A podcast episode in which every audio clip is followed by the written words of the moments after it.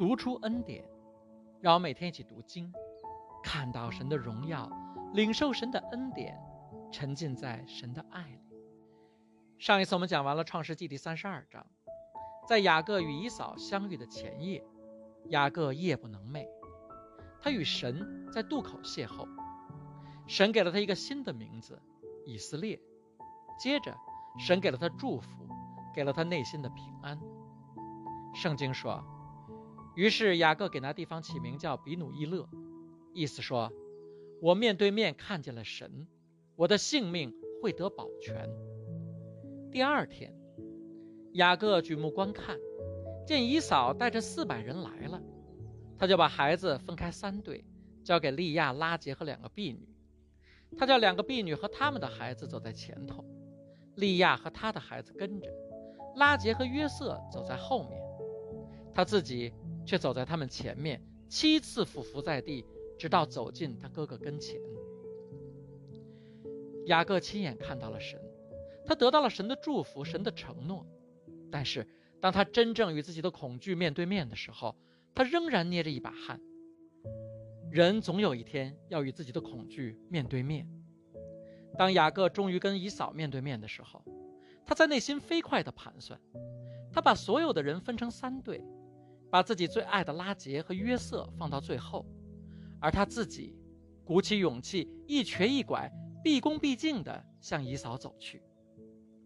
一路上，雅各七次对姨嫂对他的恐惧匍匐下拜。这时候，雅各的眼睛里可能是充满了泪水。他看到他的像野兽一般巨大的哥哥向他跑过来，他下意识地缩一下身子，以为姨嫂会一拳把他打翻。但是，姨嫂却给了他一个大大的熊抱。圣经说，姨嫂跑来迎接他，拥抱他，伏在他的颈项上，与他亲吻，两个人都哭了。姨嫂和雅各抱头痛哭。姨嫂留下的不再是二十年前他得不到祝福时留下的愤怒的眼泪，而是久别重逢、心酸中带着喜悦的眼泪。姨嫂变了，变得让雅各无法置信。雅各做梦也想不到，他与姨嫂的重逢会是这样一幕。原来，在雅各辗转反侧、彻夜难眠的时候，神早已经改变了姨嫂，早已经牢牢地把握住一切，早已经保护了雅各的平安。这让我想起了有关亚历山大大帝的一段历史。亚历山大大帝二十岁即位，成为古希腊马其顿的国王。三十岁时，就征服了他所知道的全世界。当他占领了印度河西岸的时候，他在河边跪倒哭泣，他为这世界上已经没有他可以去征服的土地而难过。生活在公元一世纪的历史学家约瑟夫斯，在他的名著《犹太人的历史传承》第十一卷中，记载了有关亚历山大大帝的这样一段历史：亚历山大大帝在耶路撒冷北面的泰尔港与波斯人决战，他派遣了一位使者去见犹太人的祭司长。请犹太人为他提供支援和物资。他让使者告诉对方：“之前你给过波斯王大流士的礼物，你也给我一份。选择与强大的马其顿做朋友，你不会后悔。”但是祭司长贾杜斯回答使者：“他们已经向神起誓，不会与大流士王为敌。只要大流士王还活着，他们就不能违背誓言。”听到这样的回答。亚历山大大帝非常愤怒，他威胁说：“一旦攻克泰尔港，他就会带兵攻打耶路撒冷，活捉祭司长。”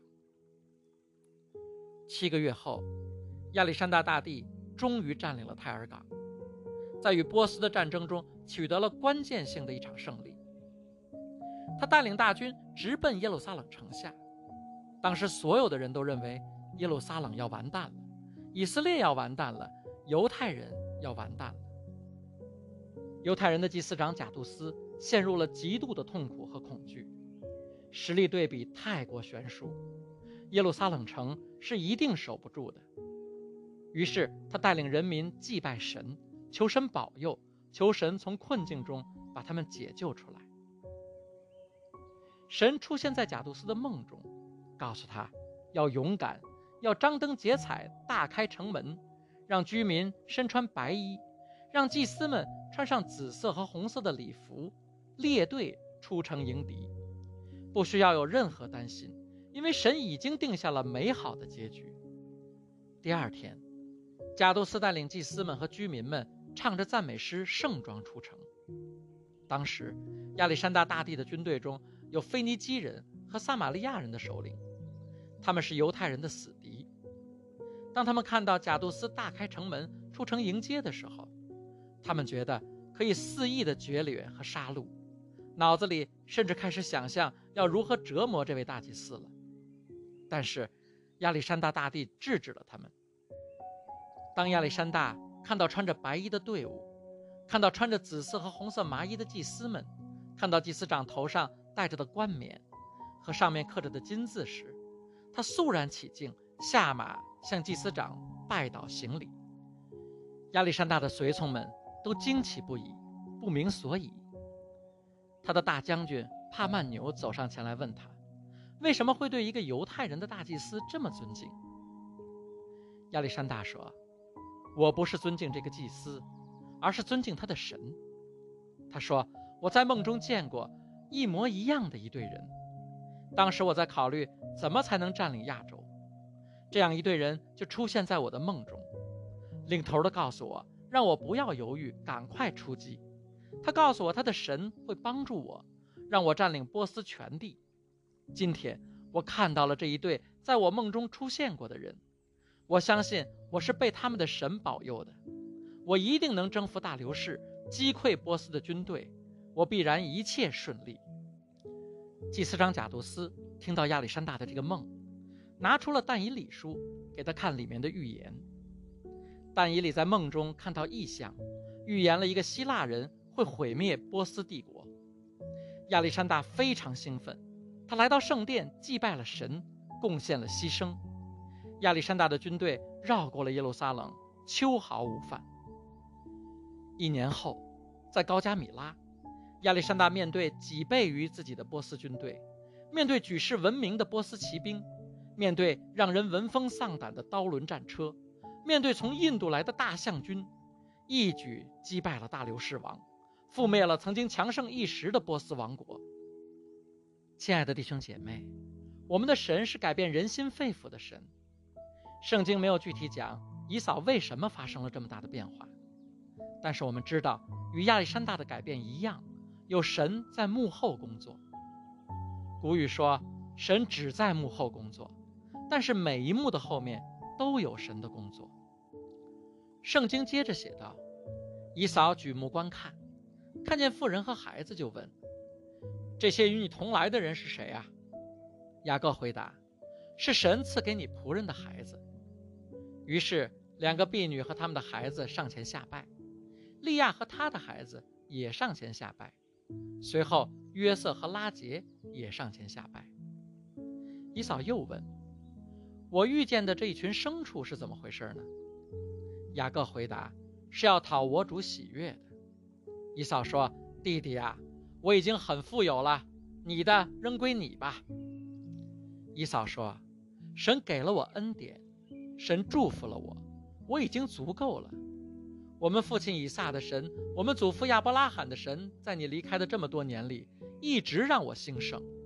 是的，我曾经觉得一无所有，因为你骗了我的一切。但是我现在拥有的早就足够了。”伊嫂说：“我已经很富有了。”伊嫂和雅各曾经以为他们的富足依赖他们的父亲，一旦一个人占有了，另一个就要失去。但是神用恩典告诉他们，真正的祝福不来自于任何人。雅各的财富与他骗来的继承权和祝福没有任何关系。以扫虽然被雅各骗走了继承权和祝福，但是神依然使他富足。二十年前他们拼命争夺的东西。今天看起来已经毫无意义了。恩典可以改变一个人看问题的角度，这是律法永远做不到的。亲爱的弟兄姐妹，设想一下，如果神不是用他的恩典改变以扫，而是让以撒每天跟他讲二十遍十诫，每天跟他讲二十遍不能杀人、不能发怒，结果会怎么样呢？如果没有像《大话西游》里的唐僧那样把姨嫂烦死，我猜姨嫂一定会把雅各大卸八块的。提多书说，神拯救万人的恩典已经显明出来了，这恩典训练我们除去不前进的心和属世的私欲，在今生过着自律、公正、敬虔的生活。神赦免我们每个人的过犯，就是因为神知道恩典能改变我们的灵魂，能让我们重新成为义人。圣经接着写道：“雅各说，请不要这样。我若得你的喜悦，就求你从我手里收下这些礼物吧，因为我看见了你的面，就好像看见了神的面。你实在恩待了我，请你收下我带来给你的礼物，因为神施恩给我，我什么都有了。”雅各再三恳求他，他才收下了。雅各说：“我看到你，就像看到了神的面；看到你，就像看到一个满脸写着神的恩典的人。”雅各不只是在讨好姨嫂，他真的能在姨嫂脸上看到神的荣耀。雅各看到的是一个被神触碰过灵魂深处的人，一个被神从里到外改变的人，一个被神原谅了的人。一个被神祝福了的人，一个被神兴盛了的人，一个做了很多错事，但还是被神恢复了的人。伊扫说：“我们启程前行吧，我和你一起走。”雅各对他说：“我主知道孩子们还年幼娇嫩，牛羊也正在乳养的时候，需要我的照顾。如果要催赶他们走一天的路，恐怕所有牲畜都要死。”请我主在仆人前头先行，我要照着在我前面牲畜和孩子们的速度，慢慢前行，直走到希尔我主那里去。